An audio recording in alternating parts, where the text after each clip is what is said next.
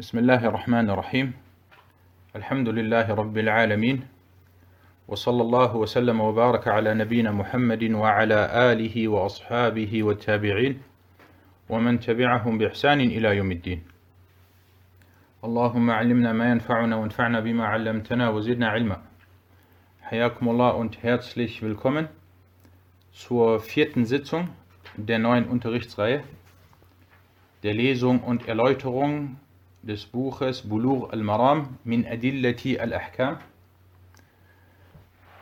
Und wir sind bei Kitab as-Salah, das Buch des Gebetes. Und inshallah werden wir heute zwei wichtige Hadithe lesen, die mit einer Thematik zu tun haben, über die oft diskutiert oder oft danach gefragt wird. Nein, ich Iqra. بسم الله الرحمن الرحيم. الحمد لله رب العالمين. وصلى الله وسلم وبارك على نبينا محمد وعلى آله وصحبه أجمعين. أما بعد فبأسانيدكم أحسن الله إليكم. إلى الحافظ ابن حجر رحمه الله تعالى قال وعن أبي سعيد الخدري رضي الله عنه قال سمعت رسول الله صلى الله عليه وسلم يقول لا صلاة بعد الصبح حتى تطلع الشمس ولا صلاة بعد العصر حتى تغيب الشمس. متفق عليه. ولفظ مسلم لا صلاة بعد صلاة الفجر. نعم أحسنت.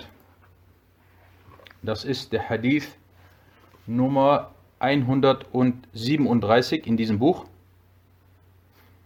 Abu Sa'id al-Khudri, möge Allah mit ihm zufrieden sein, berichtete, dass er den Gesandten Allahs, Allahs Segen und Frieden auf ihm, sagen hörte. Es gibt kein Gebet nach dem Morgengebet, bis die Sonne aufgeht. Und es gibt kein Gebet nach dem, nach dem Nachmittagsgebet, bis die Sonne untergeht. Muttafaqun alayh, also überliefert von Al-Bukhari und Muslim. Und im Wortlaut bei Muslim heißt es, es gibt kein Gebet nach dem Morgengebet, also Al-Fajr. In diesem Hadith sagte Abu Sa'id al-Khudri, ich hörte den Gesandten Allahs sallallahu alaihi wasallam sagen, Sami'tu. Und das ist die höchste Art oder die höchste Form des Tahammul und des Hörens, weil es gibt verschiedene Arten, wie ein Überlieferer von seinem Sheikh den Hadith annimmt. Entweder er sagt, er hat uns berichtet oder er sagte, oder ich habe gehört. Und das nennt sich At-Tasrih bis Sama'. Also er bestätigt, dass er diesen Hadith von ihm gehört hat. Na. Und es geht hier um die Thematik, wenn man das Morgengebet oder das Nachmittagsgebet verrichtet hat, dann gibt es danach kein Gebet. Dann gibt es danach kein freiwilliges Gebet und was damit gemeint ist und welche Regeln damit zusammenhängen. Dazu kommen wir inshallah gleich. Wir beginnen wie immer zunächst einmal mit dem Bereich des Hadith, also mit den Hadith-wissenschaftlichen Nutzen aus dieser Überlieferung. Der Überlieferer ist Abu Sa'id al-Khudri, Sa'ad ibn Sinan. Malik ibn Sinan, afwan, Malik ibn Sinan. Und er ist Al-Ansari, also von den Bewohnern Al-Medinas. Und er gehört zu den zehn Sahaba, die mit am meisten Hadithe überliefert haben. Oder sogar zu den ersten sieben. Der Hadith ist authentisch, da er von Al-Bukhari und Muslim überliefert wurde. Und der zweite Wortlaut verdeutlicht das Ganze noch. Im ersten Wortlaut heißt es As-Subh und im zweiten heißt es Al-Fajr.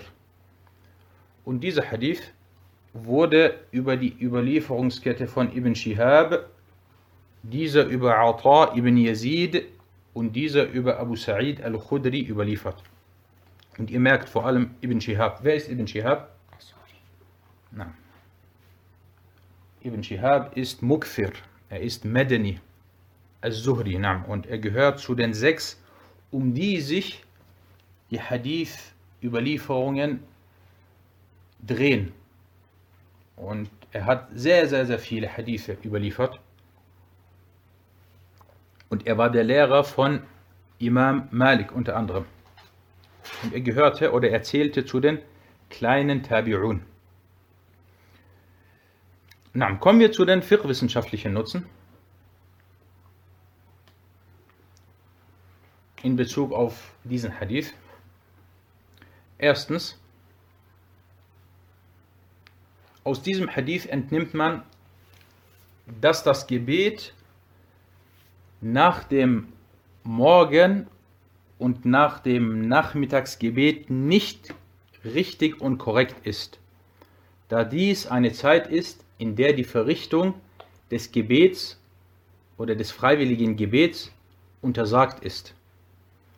Und schaut, der Prophet والسلام, sagte, La Salah, es gibt kein Gebet. Und damit ist nicht gemeint, dass man kein Gebet, dass es nicht möglich ist, in dieser Zeit Gebete zu verrichten, sondern damit ist ein Nefi gemeint, dass es abgelehnt wird, dass zu diesem Zeitpunkt oder dass es nicht richtig ist und nicht korrekt ist, dass zu diesem Zeitpunkt freiwillige Gebete verrichtet werden. Nach, dem, nach der Verrichtung des Morgengebets und nach der Verrichtung des Asr, also des Nachmittagsgebets. Na. Zweitens, die zweite Überlieferung bei Muslim, es gibt kein Gebet nach dem Morgengebet, verdeutlicht das Ganze nochmal. Deswegen hat Ibn Hajar diese Überlieferung auch angeführt. Drittens, dieser Hadith beweist, dass die Zeit der Untersagung der Verrichtung des Gebets am Morgen bis zum Sonnenaufgang geht und bis die Sonne aufgeht.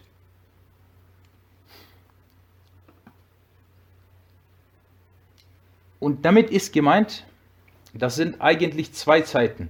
Sagen wir mal zum Beispiel, das Morgengebet ist um 4 Uhr. Die Morgendämmerung beginnt also um 4 Uhr. Und um 5.30 Uhr geht dann die Sonne auf. Dann ist die Sonne aufgegangen. Dann ist Shuruq. Das ist die erste Zeit. Und dazu komme ich, kommen wir im nächsten Hadith nochmal ausführlich, aber dass wir das jetzt schon mal bildlich vor Augen haben. Das ist die erste Zeit.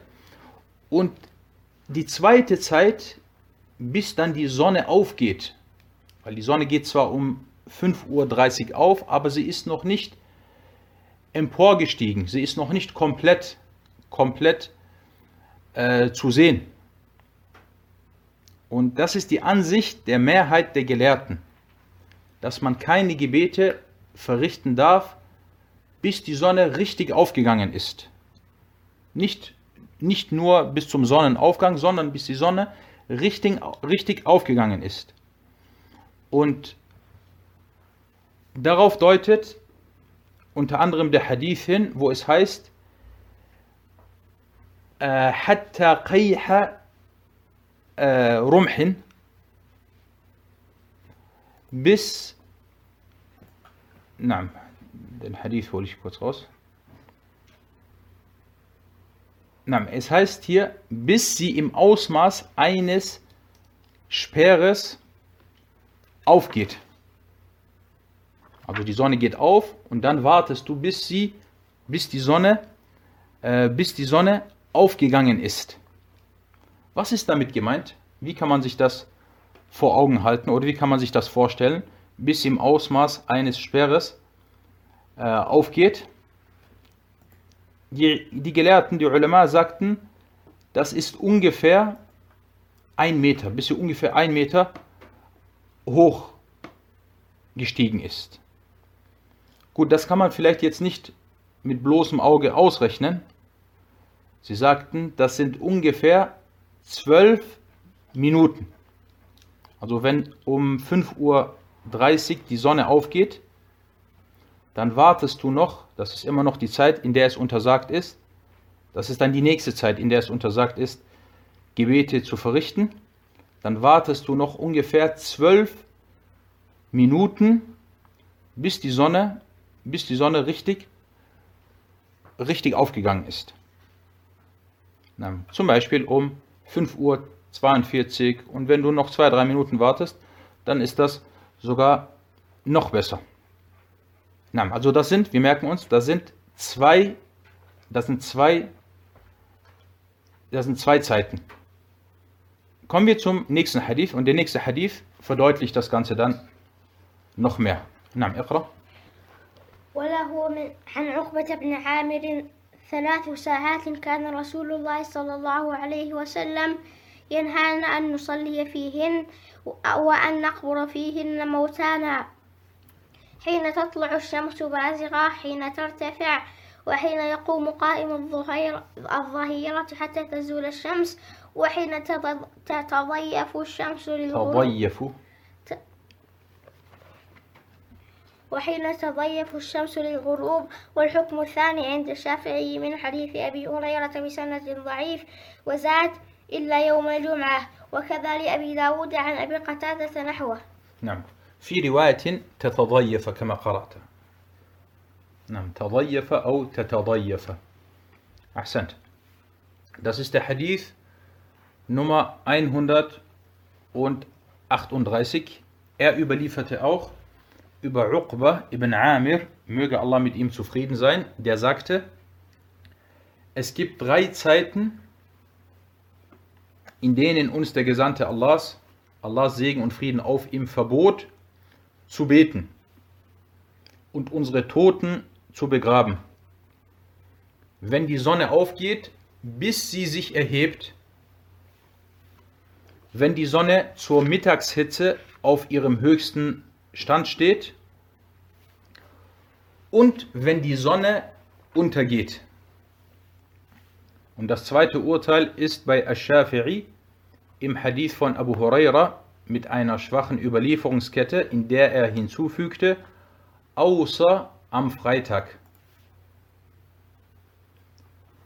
Genau, genau so steht es bei Abu Dawud von Abu Qatada ähnlich überliefert. Na, dieser Hadith erklärt und verdeutlicht jetzt den vorigen Hadith. Zunächst einmal, es heißt hier Walahu und er überlieferte auch. Wer ist damit gemeint und er überlieferte auch? Wir hatten beim letzten Hadith, beim letzten Hadith hatten wir gesagt, wenn ihr zurückgeht, schaut beim letzten Hadith überliefert von, von Muslim. Und die Hadith-Gelehrten wollen es sich gerne leicht machen. Weil früher vor allem, wenn sie geschrieben haben, sie hatten nicht so wie heute viele Blätter und viele Möglichkeiten. Und wann immer sie die Möglichkeit hatten, Platz zu sparen, haben sie das gemacht. Er zum Beispiel, anstatt dass er jetzt sagt, überliefert von Muslim oder Muslim hat ebenfalls überliefert, er hat ja eben Muslim er, erwähnt und jetzt sagt er und. Ihr seht das hier, und von ihm. Oder er überlieferte auch, also Muslim überlieferte auch über Uqba ibn Amir. Und wenn ihr die großen Hadith-Bücher, wie zum Beispiel Sahih al-Bukhari, lest, dann seht ihr, sie schreiben manche Wörter nicht komplett auf. Oder nicht komplett aus. Sie sagen nicht immer Haddathana, Haddathana. Sie schreiben dann äh, Fana, Fana, Fana. Damit ist Haddathana gemeint. Oder sie schreiben nicht Akhbarana, Akhbarana, sondern äh, Ana. Wann immer, also selbst wenn es ein Buchstabe ist, wenn sie sparen können, dann machen Sie das. Na. Er also, Muslim überlieferte über Uqba ibn Amir. Zu dem kommen wir inshallah gleich, zu diesem Sahabi, zu diesem edlen Sahabi. Also es wird, es wird hier in diesem Hadith auf zwei Sachen hingewiesen. Erstens, es gibt Zeiten, in denen man weder Gebete verrichten darf, noch die Toten begraben soll. Zweite Sache ist, das sind drei Zeiten, die der Prophet sallallahu alaihi wasallam verboten hat oder untersagt hat. Diese, in diesen drei Zeiten wurde es verboten. Diese sind, wenn die Sonne aufgeht, bis sie sich erhebt. Das ist also jetzt nicht wie beim vorigen Hadith. Im vorigen Hadith hieß es, nach dem, nach dem Morgengebet, wenn es also noch dunkel ist, hier sagt er, wenn die Sonne aufgegangen ist oder wenn die Sonne aufgeht, bis sie sich erhebt. Das sind diese ungefähr zwölf Minuten, die wir erwähnt hatten. Die zweite Zeit, wenn die Sonne zur Mittagshitze auf ihrem höchsten Stand steht oder am Zenit ist. Zum Beispiel ist das Mittagsgebet um 12 Uhr. Kurz davor, um 12 Uhr 55, um 11 Uhr 55, um 11 Uhr 57, 2, 3, 4, 5 Minuten vor 12 Uhr, also bevor die Zeit vom Mittagsgebet eintritt. In dieser Zeit sollst du keine freiwilligen Gebete verrichten. Und die dritte Zeit, wenn die Sonne untergeht, sagen wir mal zum Beispiel Maghrib, das Maghrib-Gebet, das Abendgebet ist um 18 Uhr, kurz davor, 2, 3, 4, 5 Minuten Davor sollst du keine Gebete verrichten. Nein. Und das zweite Urteil ist bei Ash-Shafiri. Also es gibt eine weitere Überlieferung, die ist bei Ash-Shafiri im Hadith von Abu Huraira mit einer schwachen Überlieferungskette, in der er hinzufügte, außer am Freitag. Also außer am Freitag darf man, darf man diese Gebete verrichten. Und dann haben wir hier eine weitere Überlieferung, die bei Abu Dawud steht und von Abu Qatada überliefert wurde. Dann kommen wir zu, zu den Hadith-wissenschaftlichen Nutzen aus dieser Überlieferung. Na, erstens, der Überlieferer ist Uqba ibn Amir ibn Abs al-Juhani. Und er war unter anderem in Ägypten und er führte dort die Armee der Muslime. Und er wurde als Statthalter in Ägypten eingesetzt. Und er war ein Koranrezitator und ein wissender Faqih. Und zählte zu den edlen Sahaba. Und selbst Umar radiallahu anhu sagte zu ihm, lies für mich den Koran. Und er starb, er verstarb, Uqba verstarb im Jahr 58 nach der Hijra. Also ungefähr im gleichen Jahr wie Abu Huraira oder wie Aisha. Na. Der erste Wortlaut, also der Hadith, ist authentisch mit dem ersten Wortlaut der von Muslim überliefert wurde. Die anderen beiden Wortlaute von Ash-Shafi'i und von Abu Dawud dagegen sind schwach. Kommen wir zu dem ersten Wortlaut. Dieser wurde über die Überlieferungskette von Musa ibn Ali, dieser über seinen Vater Ali ibn Rabah und dieser über Uqba ibn Amir überliefert. Die Überlieferung von Ash-Shafi'i und Imam Shafi'i, rahimahullah, man muss wissen, er war nicht nur ein großer Faqih, er war auch ein großer Hadith-Gelehrter. Und er hat auch ein äh, bekanntes und großartiges Hadith-Werk verfasst und das nennt sich Musnad al-Shafi'i. Und das wurde unter anderem von dem irakischen, heutigen irakischen Muhaqqiq und Hadith-Gelehrten Sheikh Mahir al-Fahl Tahqiq gemacht.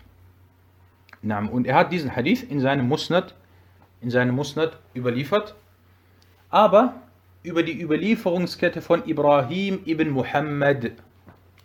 Und dieser Ibrahim ibn Muhammad, er ist sehr schwach. Er wurde sogar von manchen Gelehrten der Lüge bezichtigt. Von daher ist diese Überlieferungskette sehr schwach. Der andere Wortlaut von Abu Dawud, der von Abu Dawud überliefert wurde, so hat Abu Dawud, nachdem er diesen Hadith überlieferte, nicht geschwiegen. Das ist eine Sache, die ich schon öfters erwähnt hatte. Und zwar einige A'imma, also einige große Imame, wie zum Beispiel Abu Dawud und wie An-Nasai, sie haben eine bestimmte Vorgehensweise. Und, und als Schüler des Hadith muss man sich das merken und man darf das nicht, nicht äh, ignorieren, so wie es heutzutage manche Leute machen, die sich den Hadith-Wissenschaften zuschreiben. Sie achten nicht darauf,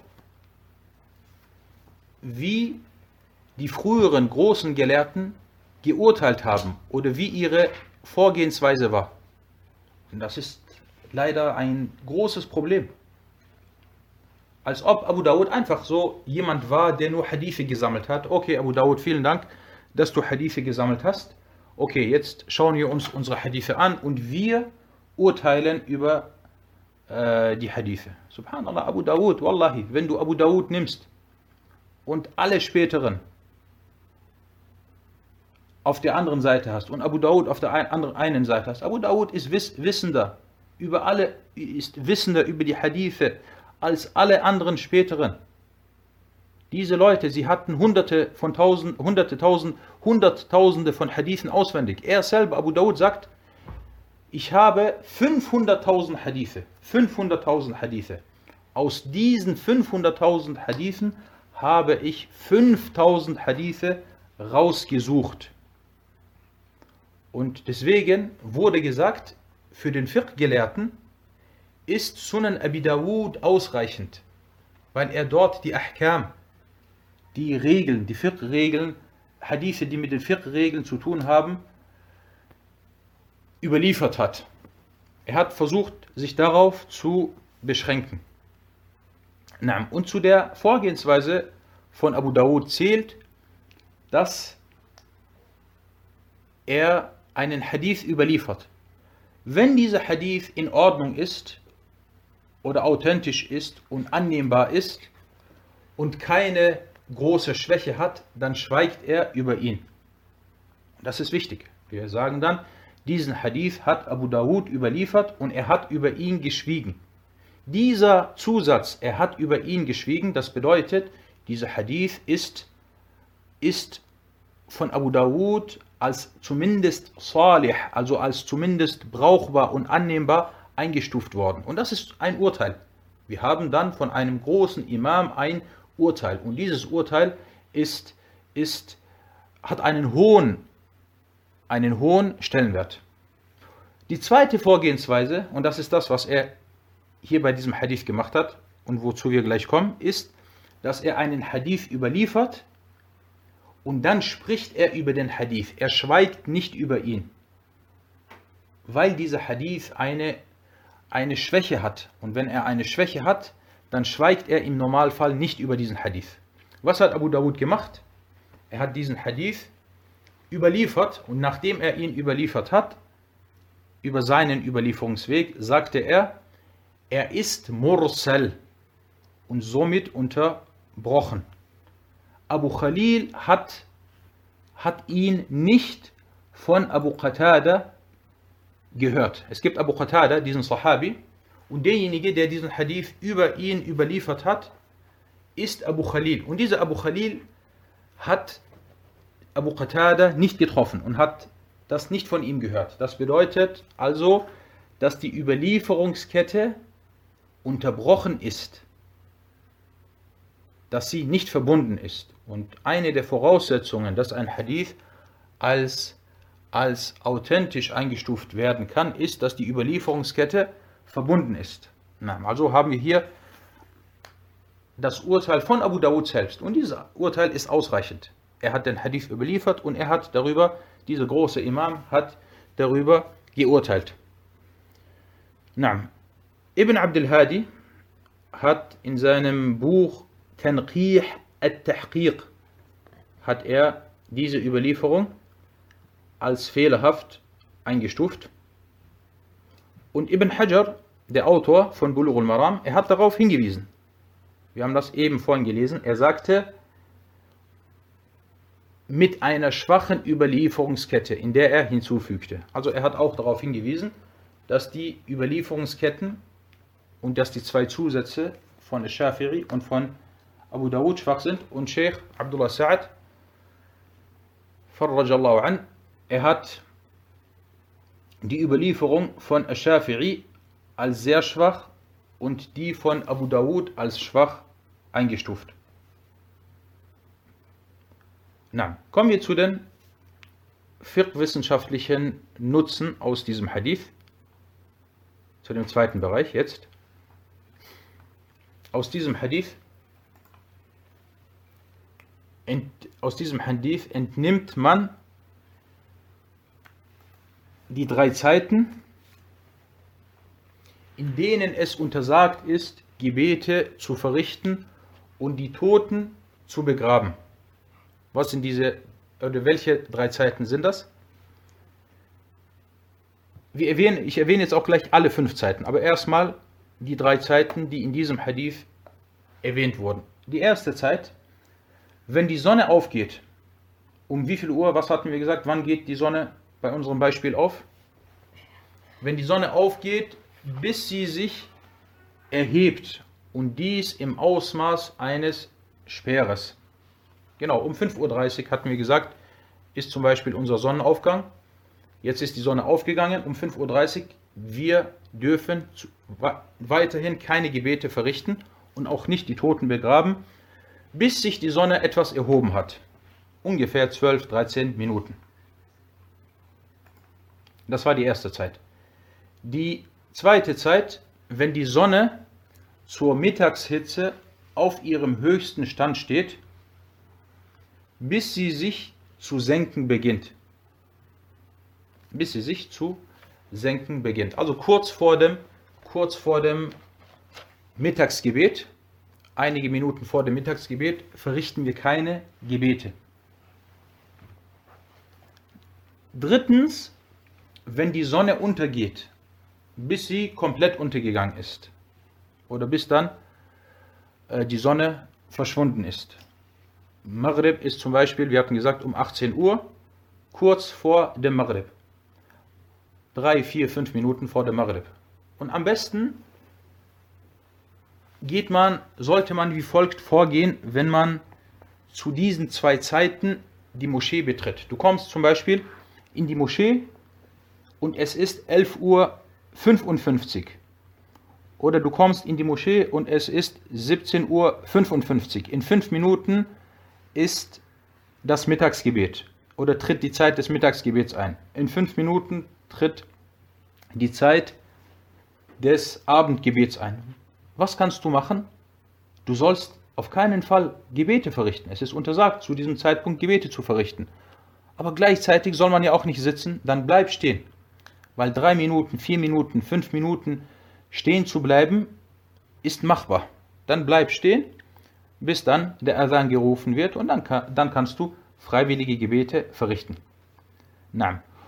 Und jetzt noch die weiteren zwei Zeiten, die hinzukommen, in denen es auch untersagt ist, freiwillige Gebete zu verrichten.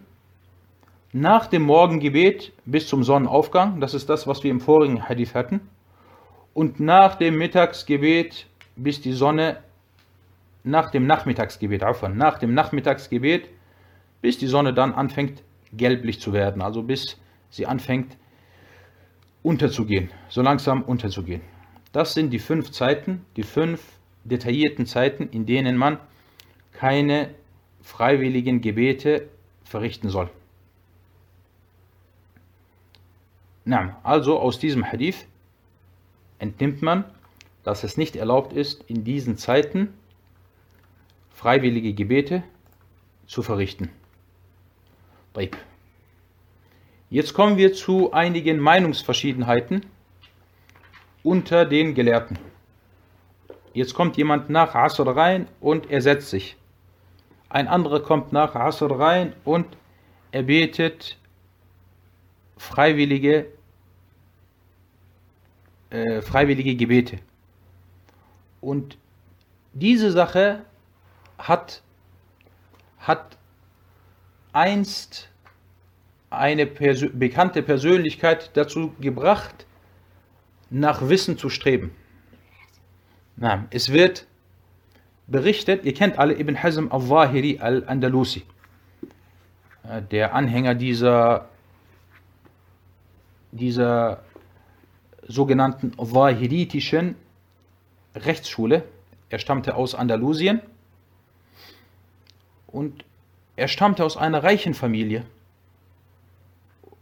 Und er war circa 26 Jahre alt und war kein Schüler des Wissens. Also nicht jemand, der sich mit dem, sehr mit dem Wissen beschäftigt hat. Er kam eines Tages in die Moschee. Es wird gesagt, dass er eines Tages in die Moschee kam, nach dem Nachmittagsgebet. Und dann hat er sich hingesetzt. Dann hat jemand zu ihm gesagt, steh auf und bete zwei Raka, bevor du dich hinsetzt. Das hat er dann gemacht. Dann ist er irgendwann wieder in die Moschee gekommen und nach dem Asr-Gebet und bevor er sich hingesetzt hat, was hat er gemacht? Er hat sich erinnert, er hat erstmal zwei Raka gebetet und dann hat er sich hingesetzt. Dann hat einer zu ihm gesagt, das ist die Zeit oder das ist eine der Zeiten, in denen es untersagt ist, freiwillige Gebete zu verrichten. Wieso hast du gebetet? Dann hat er gesagt, Subhanallah, was soll das? Und dann hat er, soll das der Grund gewesen sein? Allahu alam, also so wird das erwähnt, soll das der Grund gewesen sein, dass er dann angefangen hat, nach Wissen zu streben. Und er ist dann zu einem der größten Gelehrten geworden und hat teilweise mit Al-Muhalla ein riesiges Werk, äh, ein riesiges Werk verrichtet. Und solche Geschichten motivieren uns. Sie zeigen, dass man selbst, wenn man schon etwas älter ist, trotzdem weiterhin nach Wissen streben kann. Und dass das kein Grund ist. Selbst wenn du 26 Jahre bist oder 30 oder 35, das ist kein Hinderungsgrund, dass du nicht nach oder, oder dass du nach Wissen strebst und dass du zu einer, zu einer wissenden Person wirst. Wie gesagt, er hat, es wird gesagt, mit 26 hat er angefangen. Und dann trotzdem ist er, ist er wenn man heute über Andalusien redet, ist er eine der Persönlichkeiten, die als erstes, die als erstes genannt werden. Und äh, das soll uns also motivieren. Das soll uns motivieren, dass wir immer nach Wissen streben und dass wir niemals sagen, es ist zu spät.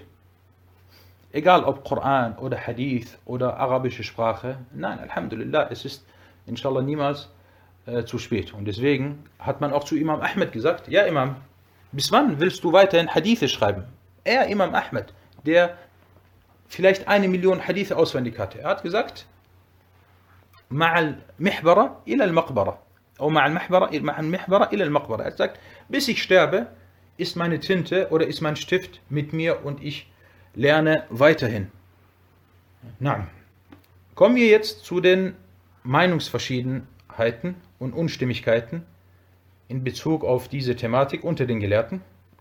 Die Gelehrten waren sich uneinig in Bezug auf die Verrichtung von freiwilligen Gebeten, für die es einen Grund gibt.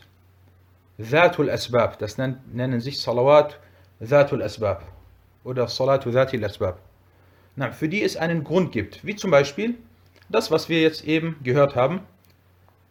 Du kommst in die Moschee und bevor du dich hinsetzt, betest du das Gebet zur Begrüßung der Moschee. Tahiyatu al-Masjid. Darf man das machen oder nicht? Wir reden jetzt von Zeiten, in denen es eigentlich untersagt ist, wie diese fünf Zeiten, über die wir eben gesprochen haben.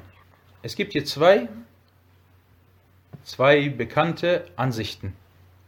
Die erste Ansicht, es ist im Allgemeinen nicht erlaubt, freiwillige Gebete zu verrichten, selbst wenn es einen Grund dafür gibt. Also komm, du kommst in die Moschee und setz dich hin und bete keine freiwilligen Gebete. Das ist unter anderem die Rechtsschule der Hanafier, der Malikier und die bekannte Überlieferung über Ahmed. Das wurde unter anderem in Al-Mughni von Ibn Qudama erwähnt. Und als Beweis führten sie die allgemeinen Hadithe an, die es untersagen, in diesen Zeiten freiwillige Gebete zu verrichten. Na, die zweite Ansicht, sie besagt, es ist erlaubt, freiwillige Gebete zu ver es ist erlaubt, freiwillige Gebete zu verrichten, wenn es dafür einen Grund gibt. Wie zum Beispiel, du kommst in die Moschee nach dem Asr-Gebet und du möchtest das Gebet zur Begrüßung der Moschee verrichten.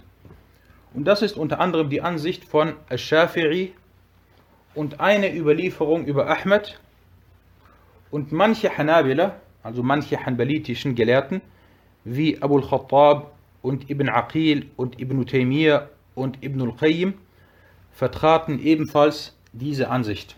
Und das ist auch die Ansicht von dem früheren Mufti Muhammad, Ibrahim, Muhammad ibn Ibrahim al-Sheikh und von äh, Abdurrahman al-Sa'di und von vielen anderen, vor allem zeitgenössischen Gelehrten. Und das Problem hierbei, oder Afon, bevor ich dazu komme, sie, also die zweite Gruppe, sie führten als Ansicht, sie führten als Beweis, Verzeihung, sie führten als Beweis äh, folgenden Hadith an, in dem der Prophet sallallahu alaihi wasallam sagte, wenn einer von euch die Moschee betritt, so soll er sich nicht setzen, bis er zwei Gebetseinheiten gebetet hat. Und sie sagten selbst, als der Prophet والسلام, die, die Freitagspredigt hielt, und es ist eine Pflicht, der Freitagspredigt zuzuhören, und dann kam einer rein und setzte sich hin, was sagte der Gesandte Allah sallallahu alaihi wasallam? Er sagte, steh auf und verrichte erstmal zwei schnelle Gebetseinheiten. Und es kam zu, diesen, zu dieser Unstimmigkeit, weil sie sagten, wir haben hier Hadithe, die sich äußerlich zu widersprechen scheinen. Und die einen sagten dann, diese Hadithe sind allgemein und die anderen sind spezifisch. Und die zweite Gruppe sagte, nein, diese sind spezifisch und die anderen sind allgemein. Aber die zweite Ansicht, die ist auf jeden Fall eine starke. Na, das soweit zu, zu diesem Hadith und zu der heutigen Sitzung. هذا والله تعالى أعلم وصلى الله على محمد